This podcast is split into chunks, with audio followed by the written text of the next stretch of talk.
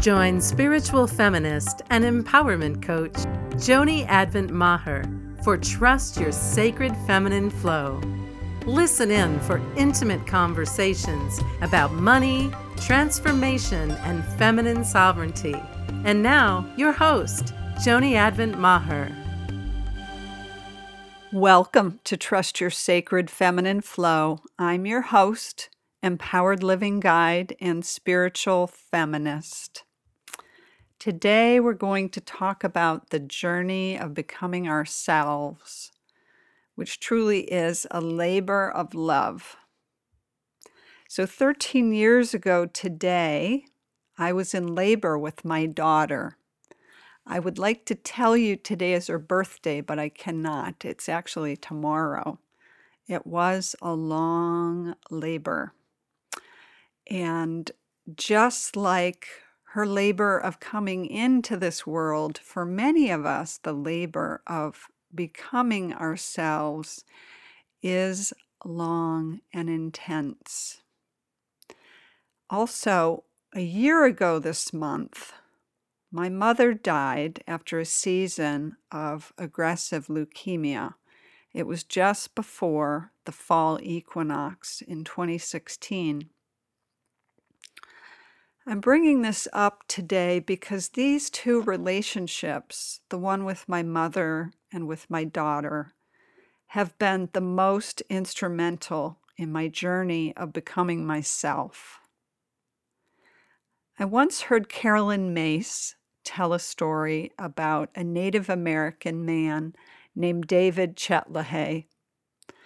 And David returned back to his Native American tribe as a young man, severely traumatized after having been a prisoner of war, just a shell of himself. And through ceremony, the tribe he belonged to called him back to himself. I may be mixing it with another story, but I've heard about tribes more than once, whether it's through song or through ceremony, calling members back to who they are when they lose that connection with themselves.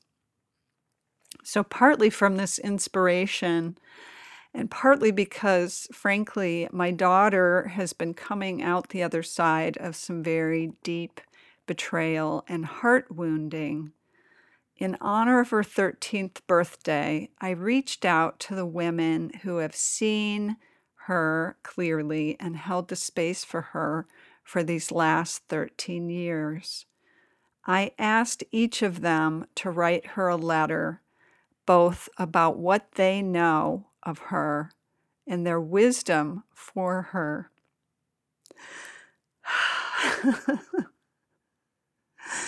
As she steps into the next phase of becoming her young adult self. And I must tell you, it has been really powerful to read the reflections, to see the truth on the paper in these women's recognition of who my daughter really is. I want for her all of her life. My prayer for her is that she always have access to true reflections of her essence from those who know her and can see her clearly. We all need those who can hold the space for us and call us back to ourselves when we lose our way and receive, and also those that can receive us and the fullness of who we really are. We all need that. You need that in your life, your daughters, your mothers, your husbands, your sons. We all need that in our journey to become ourselves. And as we know, we all have experiences in our lives which really disconnect us from that essential self. And of course, we are bombarded in our lives with messages and experiences and relationships that seem to require us to divorce or disown those key pieces of who we are. So last year, the priest from my mother's parish asked me to provide him with some notes for the homily of her funeral mass. I took some time to speak with my mom's twin sister and to reflect on her life, and I realized for the first time how much of a leader she actually was, both in her spiritual community, with her sister, all of their lives, and I reflected on all the ways she was both a leader and the backbone in her marriage and in our family. Now, if you would have asked me years ago if my mother was strong or a leader, I would have said no.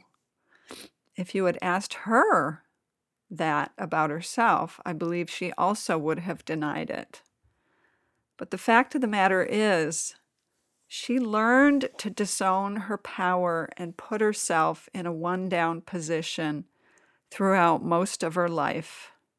And my memories of her were more akin of Edith Bunker from the TV show All in the Family, who was kind of bumbling and dithery, as opposed to a woman of strength, leadership, and even vision. And my mom, I know, came by this honestly. She had so many experiences and messages in her life that reinforced this idea that she was worth less and without power. And this story was also passed down to her from her own mother, from her experiences.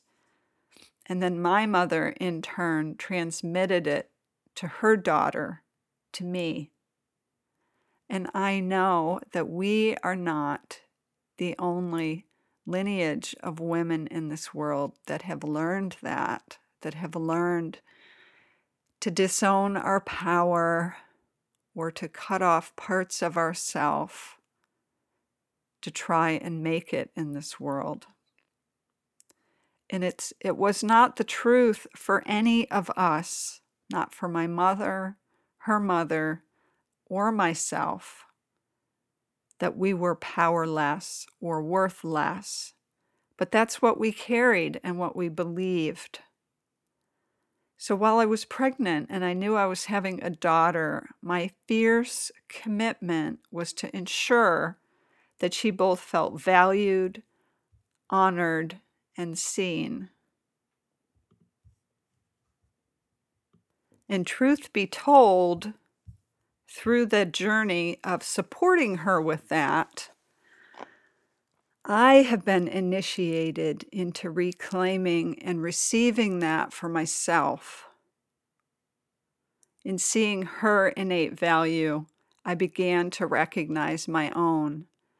And it truly was her birth coupled with a history of the devaluing of the feminine and the women in my mother line that has stirred me to my mission and my passion in life, which is supporting women like you in remembering your value and your worth, and that you are already leaders in your own life, and that you have power in your own life. And this journey of becoming ourselves is so often a coming back to ourselves, because as I've witnessed my daughter, initially in all of her fullness and confidence and exuberance, and then move through this passage where she's taken some hits by life, and it really has thrown her for a loop, and it's really changed her sense of who she is. And as I see her in that recovery process, and I and those that love her are supporting her in coming back to herself, I think about that journey for all of us, because for so many of us, we haven't had a support or a guide or a champion to help call us back as young girls or young women even. And so it sometimes takes us into our later stages of life that we find those individuals and we find those tribes that can call us back, that can reflect and see the beauty and the brilliance and the power of who you are. So I want to affirm for you today, my beloved, that that is true for you, that you are indeed brilliant and beautiful, and that you are a leader in your own life. And I deeply encourage you to find those people who can hold that space for you and that can receive you in the fullness of who you are. And with that, it helps bring forth and it helps the blossoming and it helps that birthing back to your true self and your true essence. So I am cheering you on, my dear. And from here, from afar, I am holding the space for you. And as we bring it to a close for today, I want to remind you both to always trust what your heart knows, because it does indeed help you in the birthing of yourself. And also, I want to share with you my new free gift, Standing in Your Sovereignty, and remind you that you can claim it on the website, revolutionaryheart.com. It's a 3-part course delivered to your inbox. And as you step into more of who you are and claim your personal sovereignty, you powerfully shift how you relate to others, yourself, and to life. You come to stand in your dignity, your wisdom, and your creative power with grace and ease. So you'll receive simple but powerful tools you'll want to use again and again to support you in standing in your sovereignty and remembering the truth of who you really are. Thanks for listening, beloved, and once again, always trust what your heart knows. Thanks for listening to Trust Your Sacred Feminine Flow with Joni Advent Maher. If you like what you heard, the best compliment you can give us is to share our podcast with a friend and subscribe, rate, and review our podcast at iTunes.